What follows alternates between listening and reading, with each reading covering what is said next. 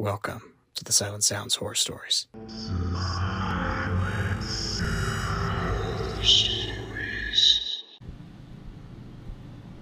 New neighbors can always be a stressful situation. I'm not much of an extrovert, so I keep to myself so much that I don't even know my neighbors' names. Anything beyond hellos and the traditional, How have you been? How's life questions is unheard of. So when our new neighbors moved in, and were just as introverted as myself, I was in heaven. No obligatory stop and chat conversations, no need to lend out or ask to borrow tools or spices of any kind, no loud parties to keep us awake or anything. Just your traditional nod of the head as we walked by.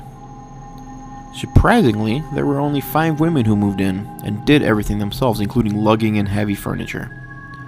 I offered help, but they politely declined. Better for me. Throughout the year long quarantine, I began exercising more frequently within the confines of my house. Throughout the year long quarantine, I began exercising more frequently within the confines of my house, and I would usually end it off with a jog through the neighborhood in the evenings.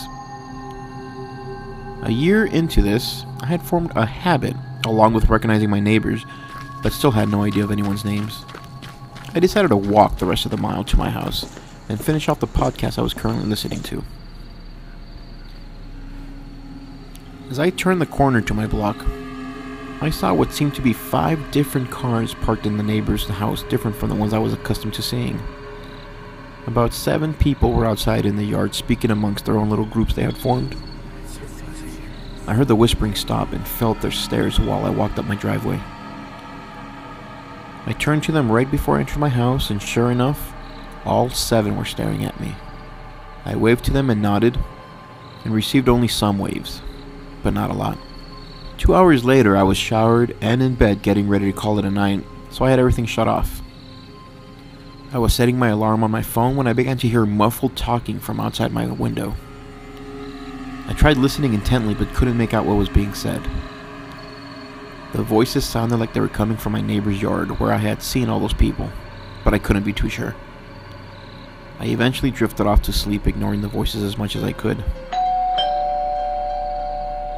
My doorbell rung at 3:43 in the morning, waking me from my deep sleep, and I immediately catapulted into a state of confusion as I realized the doorbell was being rung over and over again.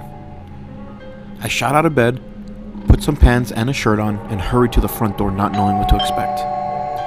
I deduced that A, it had to have been my neighbors, as my entire family, I was the only one that lived far away from everybody else. B, if it were a member of my family, they would have called first. And C, no member of my family had ever visited me unannounced, especially at this hour. I came to a slow walk as I neared my front door and carefully peeked out. I saw two figures standing by the door ringing the doorbell. Something about the way they were standing and ringing the bell made me feel real uneasy, so I simply ignored them as I watched their every move. They continued to ring my bell as I spied on them up until 3:55 in the morning.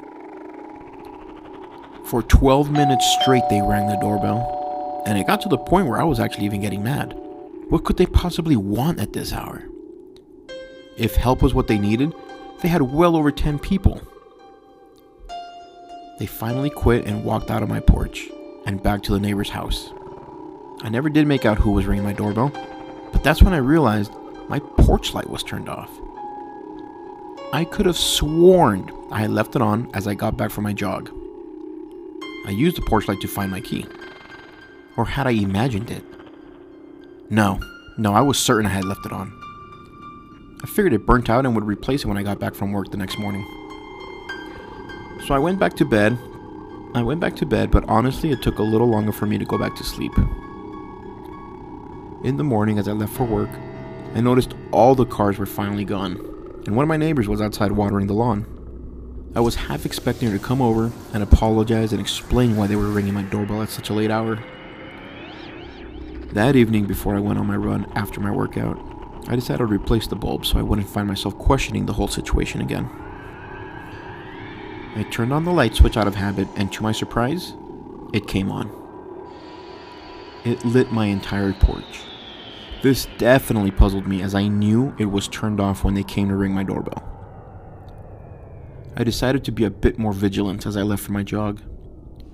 45 minutes later, I came back to find the same five cars from the previous night parked in the exact same position. This time, however, nobody was outside. So I went inside as quickly and quiet as possible and I shut the door. For some reason, I felt frightened as I assumed they would ring my bell again later in the morning. As I prepped for bed, I didn't hear any voices speaking at all this time.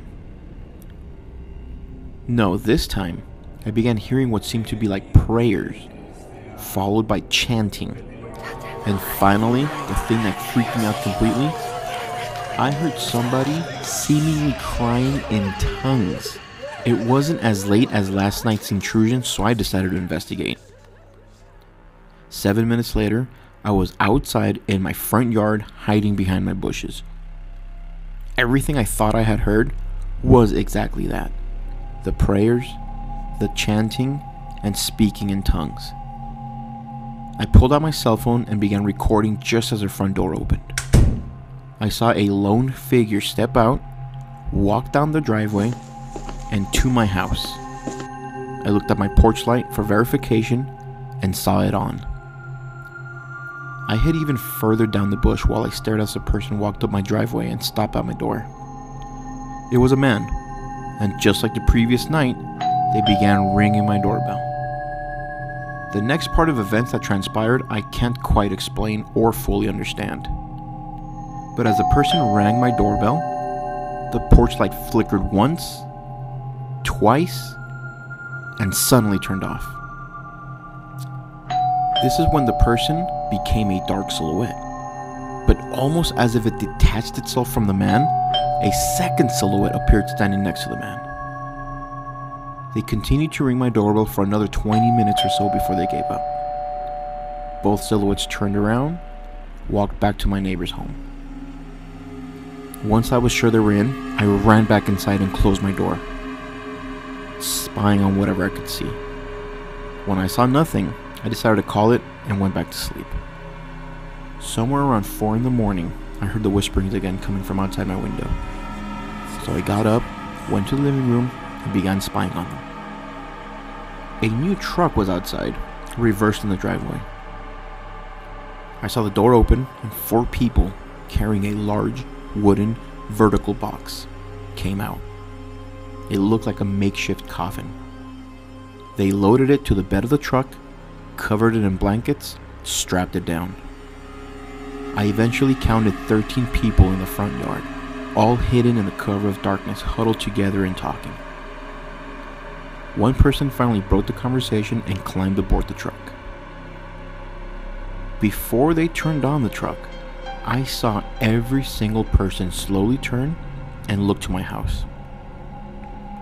There's no way they could see me, but I felt their gazes looking straight at me. I froze. I feared any movement on my part, as it would alert them to me spying on them. So, for what seemed like an eternity, me and 11 other people just stared at each other from across our yards in the early morning. They all eventually departed as I went back to bed, racing with thoughts, fears, and questions about what I had just witnessed. The next morning, I went to work. Everything was just as if nothing had ever happened. And this continued for about three years. I wasn't bothered anymore. After weeks of spying on them from the beginning and nothing weird to show, I was convinced whatever they were doing had finally stopped. So fast forward to now, I was on vacation, and usually I stay up later than usual playing video games or watching movies. On this particular night, I was in my living room watching a movie with all the lights turned off. And as I was falling asleep, I heard the doorbell ring once again. I woke up and turned off the TV.